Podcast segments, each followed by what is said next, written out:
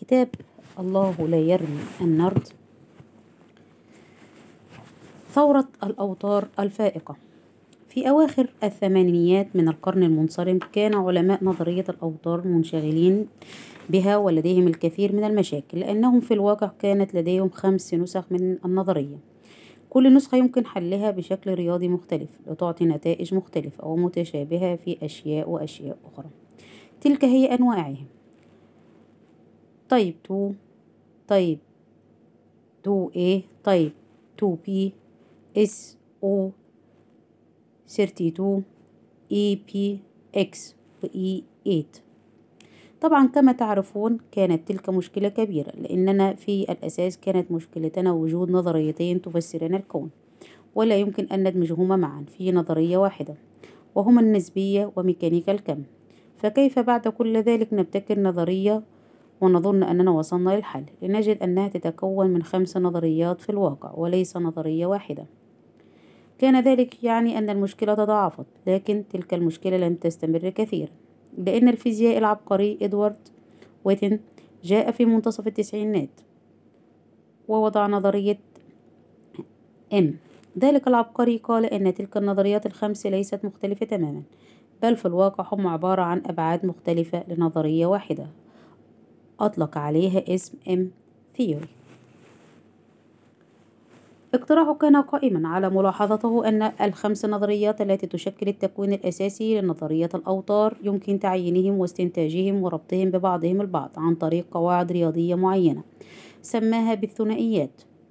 ذلك الاكتشاف العبقري هو الأساس الرئيسي لشعلة العمل والنظريات الحديثة في وقتنا هذا والتي يسمونها ثورة الأوتار الفائقة المهم في الموضوع أنه حتى يستطيع وتن أن يثبت نظريته اضطر إلى أن يضيف بعدا جديدا للنظرية فأصبحت في الواقع أحد عشر بعدا. البعد الجديد الذي أضافه كانت له نتائج كبيرة على النظرية لأنه البعد يسمح للوتر بالتمدد والاهتزاز بمساحة كبيرة جدا. يمكن أن تصل لحجم الكون نفسه على شكل غشاء اصطلحوا على تسميته. membranes تلك الفكرة تقود لاستنتاج أننا في الواقع نعيش على غشاء كوني. عملاق. سببه سببه اهتزاز الأوتار. كأنها سجادة مثلا ونحن نجلس عليها. بمعنى أننا نعيش في كون موجود على شريحة أو غشاء في كون أكبر ذو أبعاد أكثر من الأبعاد التي ندركها. نحن كأننا نعيش في كون عملاق مؤلف من عدة شرائح أو أغشية. واحد منها هو كوننا نحن. أعرف أنها فكرة غريبة وصعبة لكن من الممكن أن يكون معناها أن تلك الأبعاد والعوالم الأخرى الافتراضية يمكن أن تكون بجوارنا تماما وحولنا في كل مكان ولكننا لا نشعر بها ولا نقدر على استيعابها لأن ترددات وجزيئات أجسادنا لا يمكنها اختراق الغشاء أو الغشاء أو الذي نعيش فيه ببساطة. وفوق كل هذا قدمت أيضا أن قدمت النظرية أيضا افتراضا آخر شديد الجراءة أعتقد حقا أن الانفجار العظيم أتى من العدم. كلا أنا لست فيلسوفا. أعتقد أن هذه مشكلة بالنسبة للفلاسفة. لكن حتى العلماء يكرهون كلمة عدم لأنها لا توصلهم إلى شيء فعليا. بيرت أوفرت واحد من علماء نظرية الأوتار الفائقة.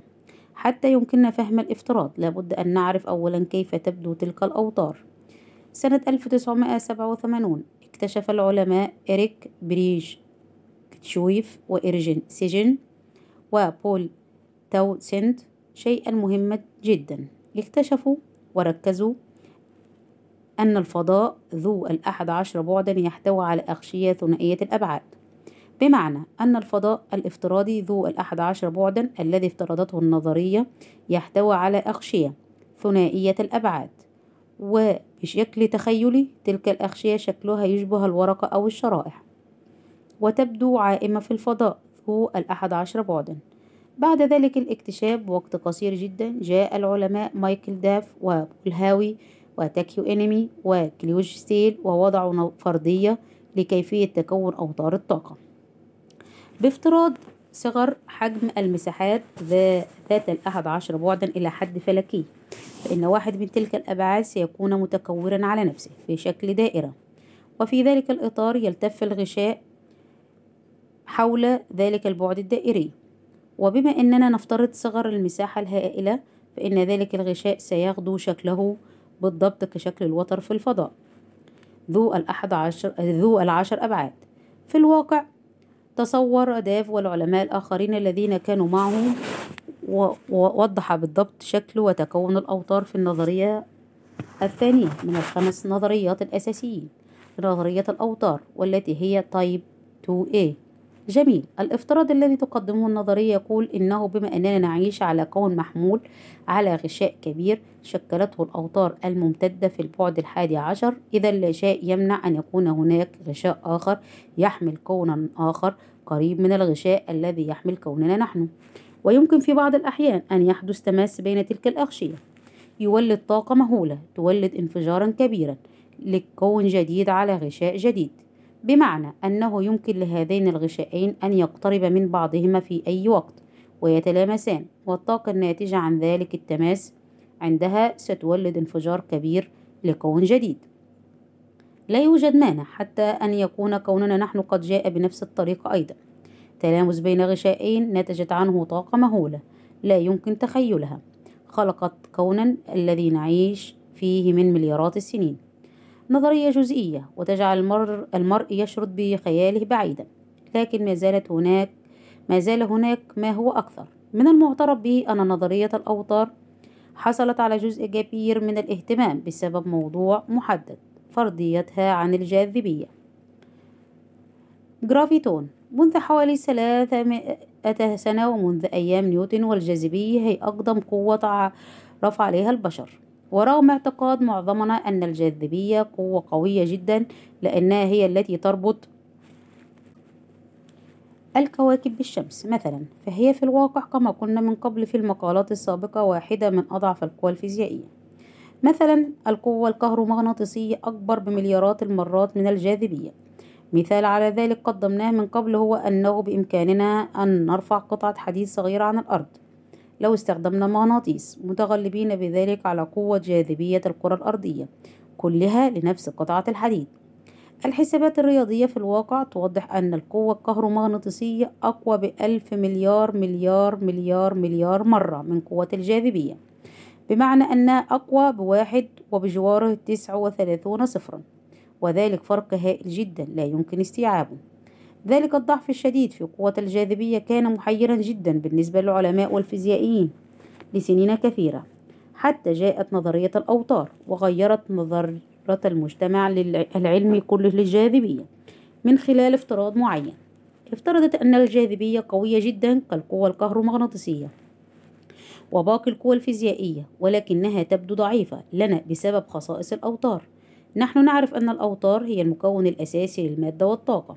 بمعنى أن الأوتار هي المكون الرئيسي للجسيمات التي تنقل الطاقة مثلا مثل الفوتون مثلا الذي هو الجسيم الذي تتكون منه الطاقة الضوئية. كل هذا جميل ولكن ماذا لو أن الجسيم المسؤول عن نقل قوى الجاذبية والذي يسمونه الجرافيتون كان جسيما غير مستقر في كوننا؟ بمعنى ماذا لو أنه يتسرب لأبعاد أخرى بجانب الأبعاد المعروفة لنا نحن فيبدو تأثيره ضعيفا في عالمنا. تلك هي الفكرة فائقة الأهمية التي قدمتها نظرية الأوتار في فهم طبيعة الجاذبية. جزيئات الطاقة التي نعرفها والجزيئات التي تشكل المادة التي تكون منها كل شيء في الكون تحافظ على بقائها في البعد الذي نعيش نحن فيه.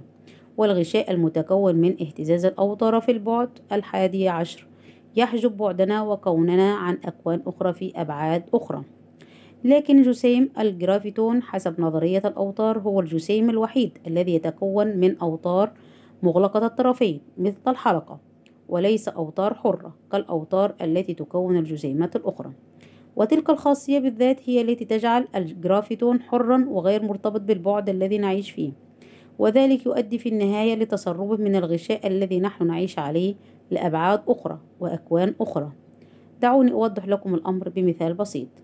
مثلا فلنتخيل أن لدينا ملاءة سرير كبيرة مفرودة في الهواء ولنطلق عليها جدلا اسم الغشاء الذي نعيش فيه.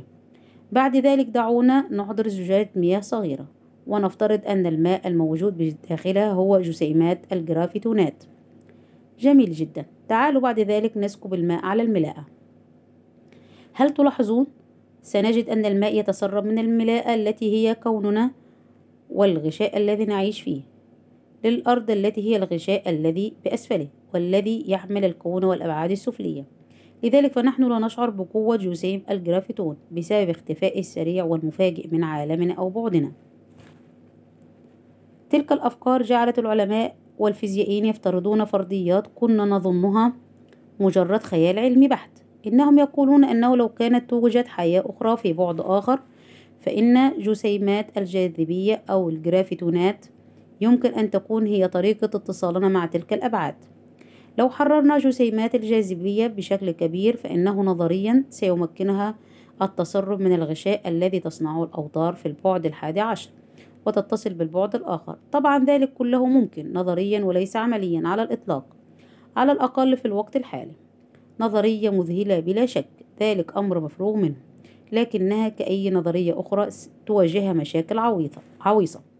كثيرا ما عمل العلماء على نظريات انتهت بالفشل وكثيرا ما أنفق أنفق العديد أو كثيرا ما أنفق العديد الوقت على نظريات لم تثبت صحتها تماما. ونظرية الأوتار الفائقة ليست استثناء لكن العلماء يرون بأنها تقدم تفسيرات منطقية لظواهر كانت محيرة لهم. في السابق وهم يعتقدون أن النظرية ستقودهم إلى العديد من الإجابات عن هذا الكون ومن أين أتى؟ ستيفن ويم بريك تلك النظرية العظيمة برغم سلامتها علميا وقوتها رياضيا اللتين تجعلنها تستطيع أن تفسر ظواهر كثيرة. حيرت علماء كثر في مجتمع الفيزيائيين. مشكلتها تكمن في أنها بالإضافة لكونها تحتاج للكثير من الافتراضات فهي من الصعب لدرجة الاستحالة التأكد منها في المختبر. بمعنى التأكد من وجود الأوتار وذلك لأنها صغيرة بشكل لا يمكن استيعابه وبشكل يجعل التكنولوجيا التي نعرفها حاليا لا تقدر على الوصول لربع مستوى التكبير اللازم اللازم لرؤية تلك الأوتار. ذلك يضع النظرية في خانة فلسفية وليست علمية لأن العلم أي علم مبني على أساسيات هي الملاحظة والقياس والتجريب والتكرار ولكن ذلك لم يمنع الفيزيائيين من محاولاتهم للتأكد منها.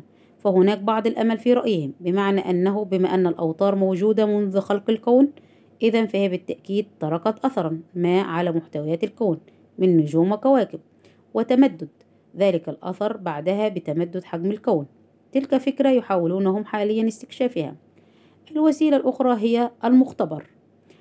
الوسيلة الأخرى هي المختبران الشهيران والوحيدان من نوعهما في العالم في مجالات التفاعلات دون الذرية. الأول مختبر فيرميلاب في ولاية إلينوي في الولايات المتحدة الأمريكية والثاني هو مختبر سيرن أو ما يسمونه يسمونه معجل سيرن التصادمي الهائل وذلك هو الأشهر طبعا وبالتأكيد قد سمعتم عنه من قبل.